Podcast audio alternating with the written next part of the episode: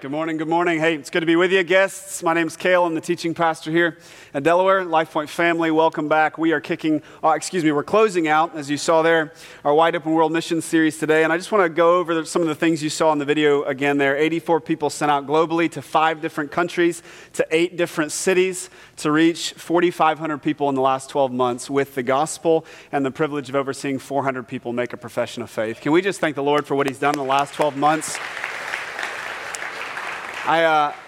We know that that's in the context of, as we'll see this morning, what Jesus told us to do as a church, right? His church, he gave, the last command he gave to us before leaving into heaven was to go make disciples of all nations. We can't do that alone. We can't do that as a single congregation or as a single church, even across 5 locations. We do that with our brothers and sisters all across the world, but I do think it's our privilege and our responsibility to play our part in what God has called us to do in fulfilling the mission that he's given us. And so in this WOW series, we've talked about what's happening locally and domestically and globally.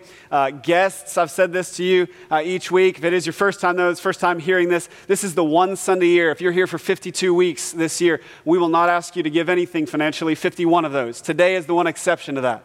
Congratulations on being here today, right? Well done. Today we take up our WOW offering, our WOW missions offering. I told you a couple of weeks ago and last week that last year our church across all of our campuses gave $202,000, which I'm so grateful for, to fuel mission work across the world, to fuel relationships locally, domestically, globally. That supported everything that you saw in that video.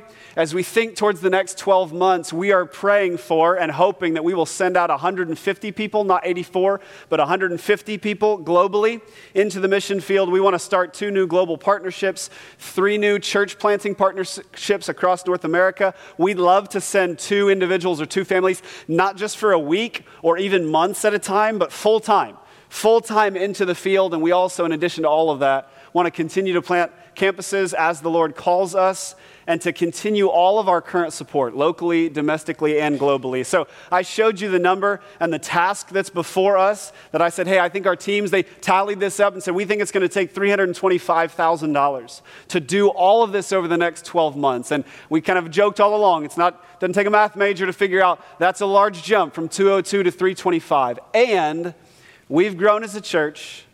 I believe the Lord can do this through us. I believe it can be done. I believe it can be exceeded. And it will require all of us saying, hey, I'm willing to sacrifice for the sake of the kingdom, and not assuming that someone else will do that. But today I want to start off, before we talk more about that, we'll swing back to that at the end. I want to start off with a question of why. Why do we put such an emphasis on this? Why do we give money? Why do we give money away as a church, locally, domestically, globally? Why would we send people halfway across the world? We're going to pray for people at the end of our time today. We're commissioning out 52 people across all of our campuses today into the global mission field. That's a third of all the folks we're hoping to send in the next 12 months. I'm very encouraged by that, and I hope you are as well. But why do those people go? Why do some of them give up vacation time to go? Why do all of them spend money, resources out of their own pocket to go serve someone else? The answer is because Jesus is worth it, because he told us to do it, and because we believe he first gave his life for us, so we joyfully, as believers, give our lives back to him. And we find that command to go into all the world and make disciples in Matthew chapter 28. It's where we've started every single week in this series. We're going to go there again today. It's basically Jesus giving the job description of the church. He looks at the church, and at that point in time, the enormity of the task is almost absurd apart from the power of the Holy Spirit, because it's only 11 of the apostles, all of whom fled from Jesus, all of whom failed the test, and 120 disciples total. That's the whole church, less people than are sitting in this room right now. And Jesus looks at them, and this is what Matthew in his gospel in the 28th chapter says and tells us that Jesus said. Jesus came to them and said, "All authority in heaven and on earth has been given to me," which is a great reminder as he tells us to go into all the world and make disciples. He says, guys, I'm in charge. Go, therefore, and make disciples of all nations. That's literally every ethne, every ethnic group, every cultural, linguistic group, of all people groups. baptizing them in the name of the Father and of the Son and of the Holy Spirit, teaching them to observe all that I've commanded you. And behold, I am with you always to the end of the age." I hope you realize how good of news this is, okay? When you hear that from Jesus, the task may sound daunting, but it's really good news, because what it means is for every single person here, if you love Jesus, and if you're here today and you don't love Jesus, that's our hope for you, is that you come to understand you're a sinner in need of a Savior, and that God made a way for you to be reconciled to Him through the life, the death, and the resurrection of His Son. But if you've accepted that, if you believe that, and you've committed your life to Christ, this is such good news, because what it means is that you have a purpose. Your life is not an accident. The things that you've gone through are not an accident. The story that God is writing in your life is not an accident. There is a grand author, and Jesus has looked at you and said, "I want you to be a part of what I'm doing in the world." The plan of salvation for all nations. This is where all of history is heading, and He says, "I want you to be a part of it." Your life matters. Give of your time, yourself, your resources. This is the grand overarching purpose of your life, is to join God in His mission. And there's more good news. It's not just about, or even primarily about, our abilities or our intelligence or our resources or our feeling of being capable, because if we're honest, I mean, if you really look at that, go make disciples of all nations, the whole world. It feels overwhelming. And you think, I'm not equipped for that. I'm not a good speaker. I'm not a good enough prayer. I don't know enough about the word. I get nervous when we get into faith conversations with other people. When they ask me questions, I clam up. It's not about any of those things. It's about God's power and His Holy Spirit working through you and around you. And that's been the big idea of this series. Every single week, we say yes, not because of anything in us, but because God is faithful. We say yes because God is faithful. When He commands us to do something, He empowers us to do what He's commanded us to do. That's the life of faith, is not looking at yourself saying, I'm pretty sure I can do this, but rather looking at God and saying, I'm sure He can do this. So I'm willing to step out in obedience.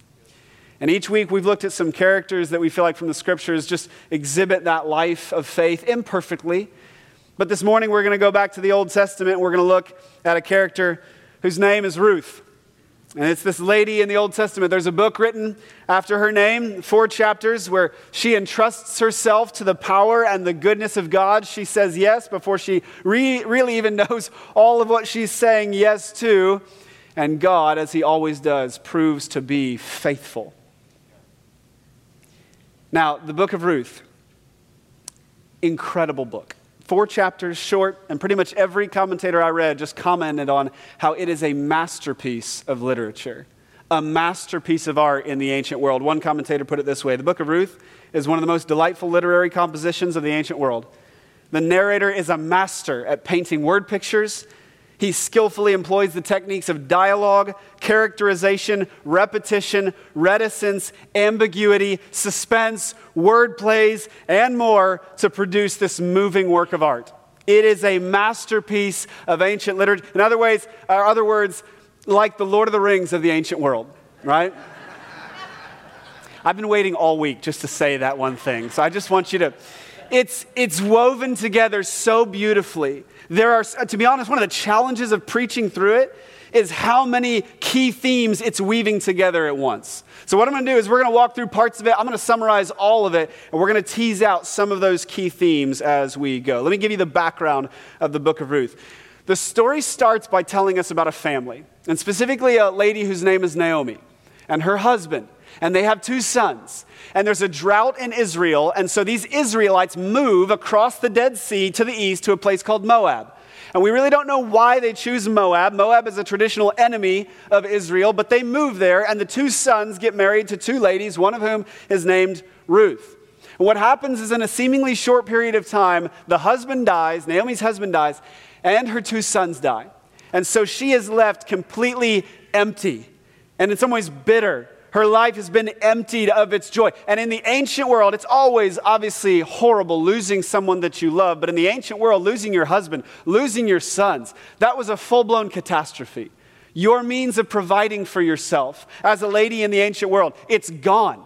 And so she doesn't know what she's going to do. And she hears that God has brought rain back to Israel. So she decides to go back. And she basically tells her daughter-in-law, guys, just go home. No need to follow me back into my misery. It says this, Ruth 1:8, then Naomi said to her two daughters-in-law, go back, each of you, to your mother's home, and may the Lord show you kindness, as you have shown kindness to your dead husbands and to me. May the Lord grant that each of you will find rest in the home of another husband. She gives him a free pass. She looks at him and says, go back to your homes, go back to your gods, to the way you want to worship, to whom you want to worship. Maybe not the best idea, but she says, look, go find rest. That's one of the key themes. Where do we find rest? Where do we find wholeness? She says, go find it. And finding a husband, starting a new life, leaving this terrible chapter behind. Leave me alone in my misery and in my emptiness. One of the girls takes her up on that. You can hardly blame her for it. But Ruth, with a free pass to leave, looks at her mother-in-law, and she ends up giving this speech to her, which is famous in the book of Ruth for its love and its selfless loyalty and devotion. Verse 15, look, said Naomi, your sister-in-law is going back to her people and her gods. Go back with her. But Ruth replied, don't urge me to leave you or turn back from you. Where you go, I will go. And where you stay, I will stay. And your people will be my people, and your God, my God. And when you die, where you die, I will die, and there I will be buried. May the Lord deal with me, be it ever so severely, if even death separates you and me. And I love verse 18, when Naomi realized that Ruth was determined to go with her. It's like, yes, you think? She stopped urging her. And she realizes, well, she's serious. And she says, okay. What Ruth just said and what Ruth just did is a picture of this Hebrew word called hesed, H-E-S-E-D. There's really no English equivalent for this word. It's used 250 times in the Old Testament, most often used of the Lord, but we often translate it steadfast love. That the Lord is slow to anger, abounding in hesed, in steadfast love. It's this idea of loyalty and faithfulness and sacrificial love. Specifically, it means this act, more than a feeling, an act of love towards someone who is in need, towards someone who doesn't deserve it. And what you're seeing in Ruth here is this human picture of divine love. You're getting a little pre-glimpse of the gospel here, of seeing the character of Jesus. Is this not what Jesus has done for us? Jesus, who left everything to come for us, who shows us steadfast love and is faithful to us and comes to us in our need. That's what Ruth is doing for Naomi. She looks at her and says, you don't deserve this, but I love you and I'm coming with you and I will be with you. I'll take on your suffering. I'll join you in your suffering. It's a little glimpse of what Christ has done for us. Not only that, Ruth is entrusting herself and her life to the Lord. She's not entrusting herself primarily to Naomi. She says, I'll come with you. But note, she said, your God will be my God.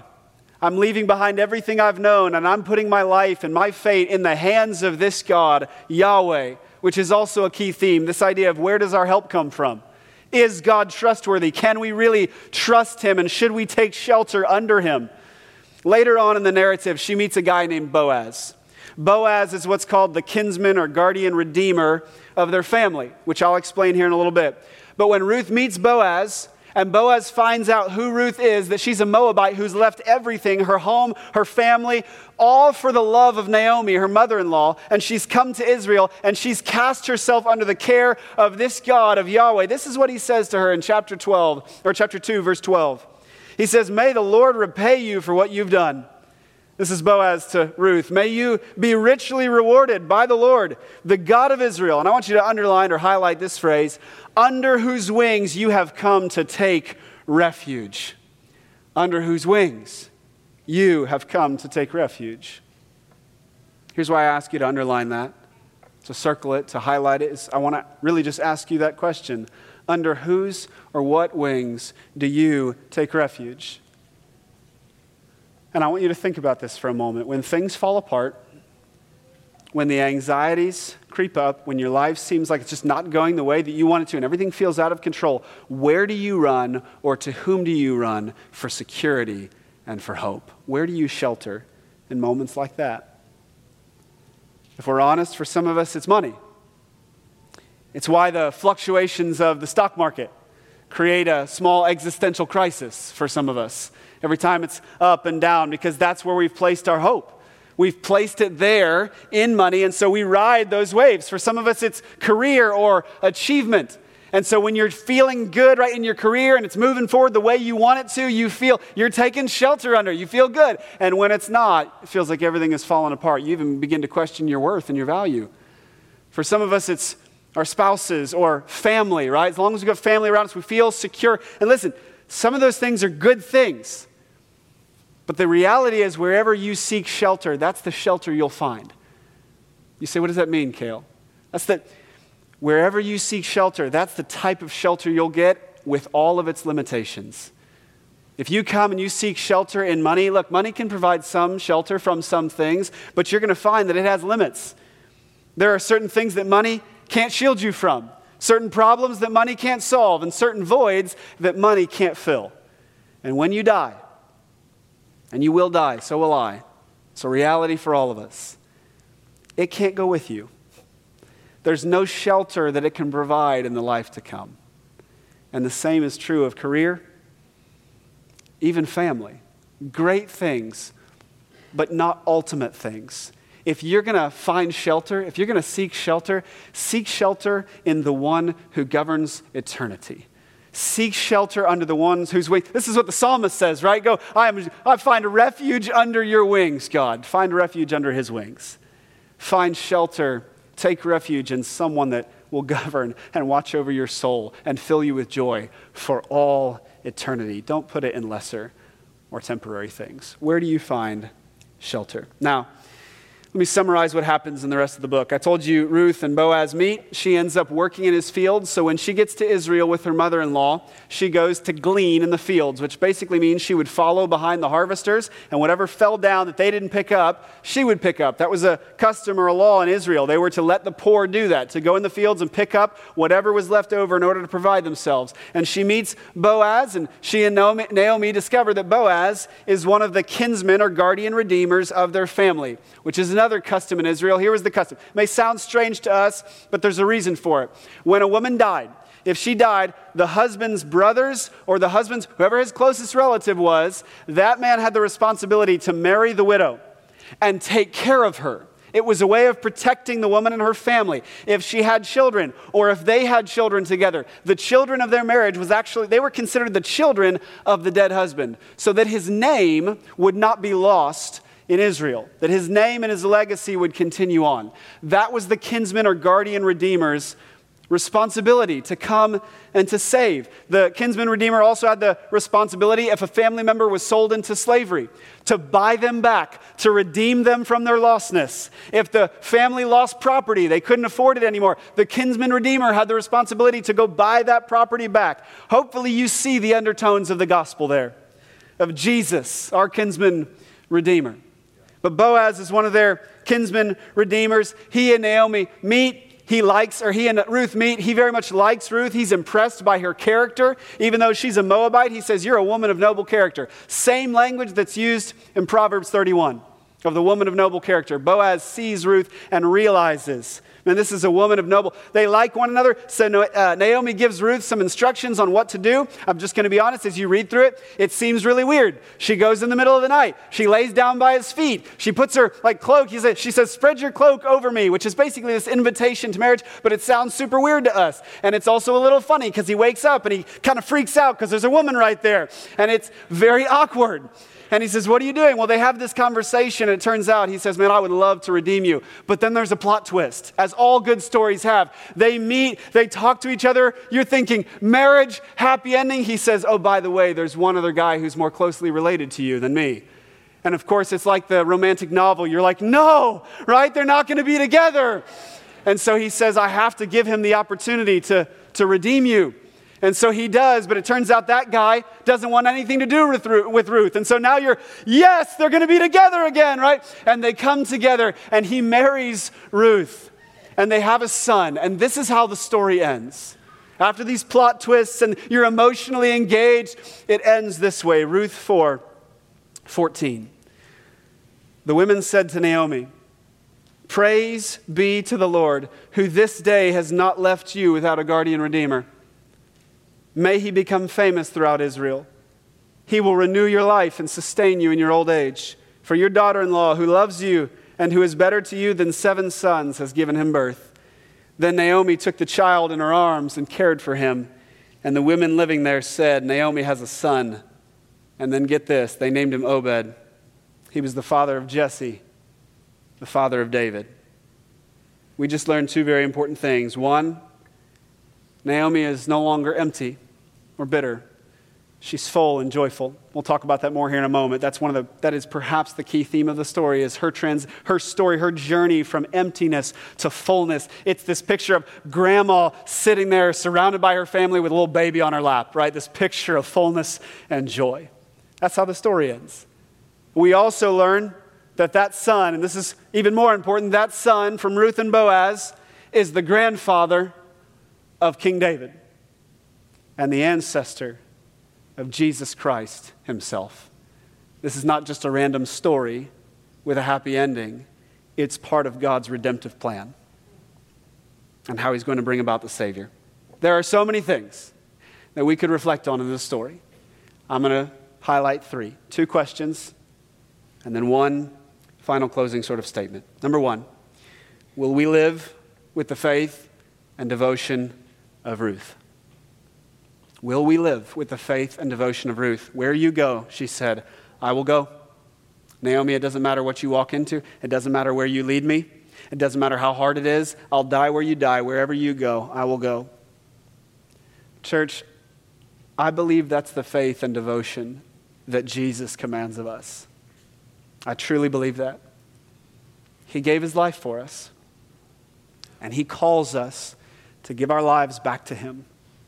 Jesus went to the cross, no matter the cost, left heaven, left everything for us, gave his life for us, rose from the grave, and then calls us. And listen, salvation is free. It's a free gift from Jesus to you and me, received by faith. But he does also tell us salvation is free, but I want you to count the cost of discipleship. Salvation is free. But we're then called to give our lives back to Christ and say, Lord, here I am, as we sang earlier. Here I am. You can have it all. My time, my resources, my energy, my focus, my creativity, all the things that you've given to me, I give back to you. I put my yes on the table. Lord, wherever you send me, whatever you call me to give, whatever you call me to do, wherever you call me to go, here I am. I'm yours. Jesus, you are the first priority of my life. I want to ask you something. Can you say that this morning and really mean it? That Jesus and his kingdom is the first priority of your life. That's what Jesus says in Matthew 6. Seek first the kingdom. First the kingdom. He'll take care of everything else. Let me ask you a second question with that. Not only do you think you can say, before we throw that one up, not only before you say, hey, yes, I can say that about myself, I want you, this is going to be a little uncomfortable. If someone else were to take a look at your life, if you handed over to them your finances and your calendar, and they just got to watch your life for a little bit, would they look at you and say, Jesus is clearly the first priority of that person's life? I do believe that's what we're called to. And I do believe as we do that, it leads to fullness of joy in the presence of Jesus. Salvation is free, but we're also told to count the cost of discipleship. Will we live with the faith and the devotion of Ruth? Second is this. How is God working behind the scenes in your life? The story invites us to ask that question. How is God working behind the scenes in your life? At pretty much every turn in the story, we get the sense, even though God is not always overtly mentioned, in fact, he's not mentioned all that much in the story. It's a little bit like the story of Esther. If you've ever read Esther, Esther doesn't mention God's name at all. But it's this clear story of how God and his providence is working, his sovereignty over even the mundane things, even the small things in life. It's the same way in the book of Ruth.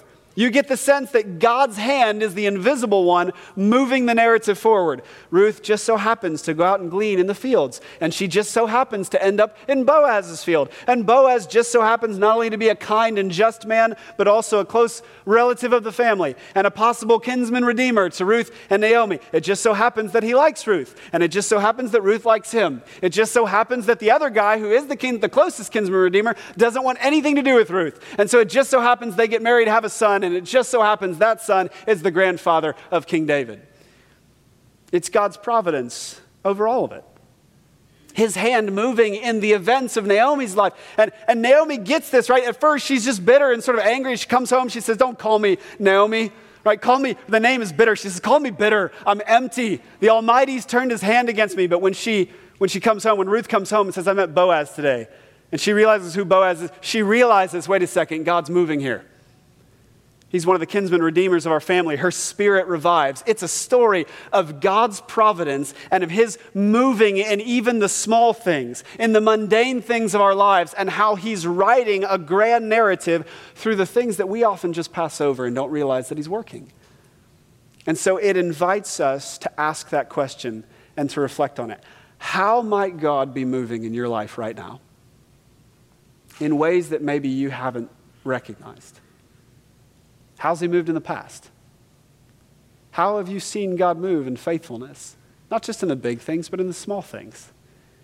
How is he moving right now in the mundane as he incorporates you into his grand story and uses your life as a part of that to reach others with the gospel? It invites us to ask that question. The third thing is this: Naomi's story helps us understand our story.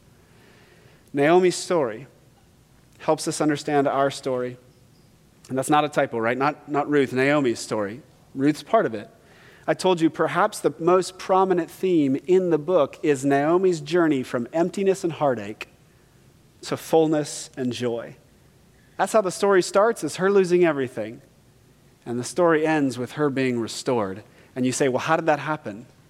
God did it through two things: the selfless love of Ruth and the redemption that Boaz provides. The selfless love of Ruth and the redemption that Boaz provides. And guys, I've already hinted at it, but hopefully you hear that and you see this is leading us toward Christ.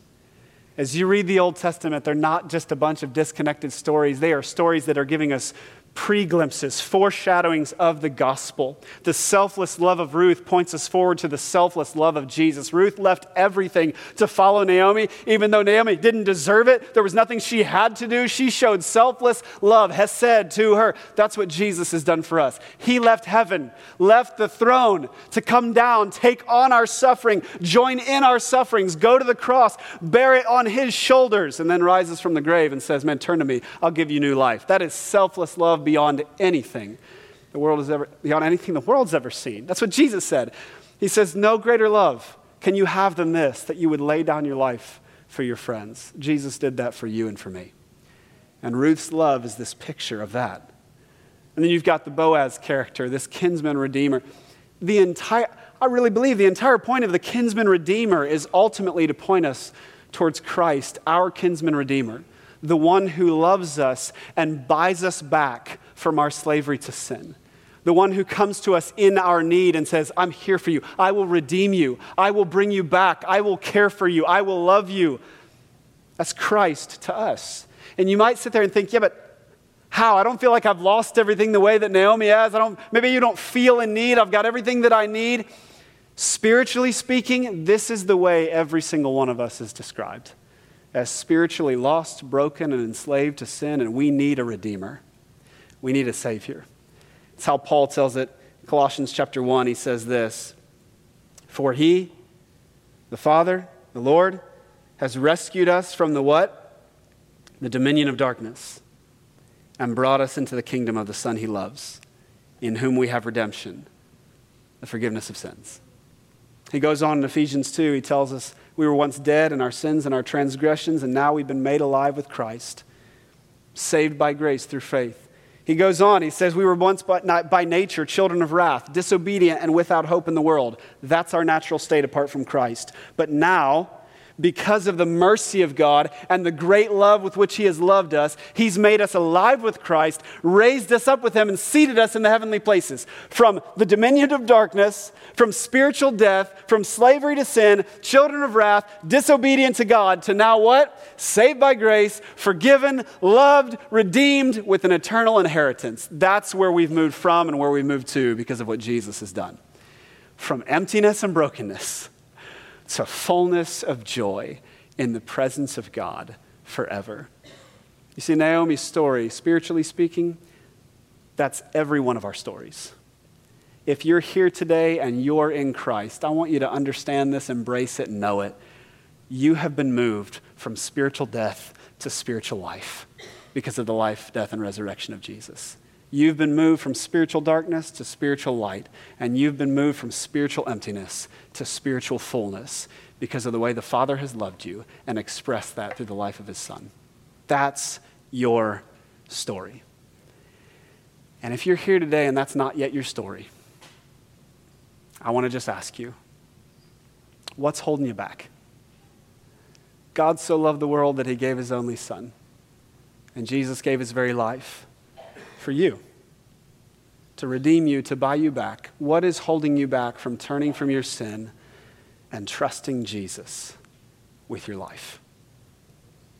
Normally, we would close out. I'd take a moment and pray for us, but we're actually going to take some time to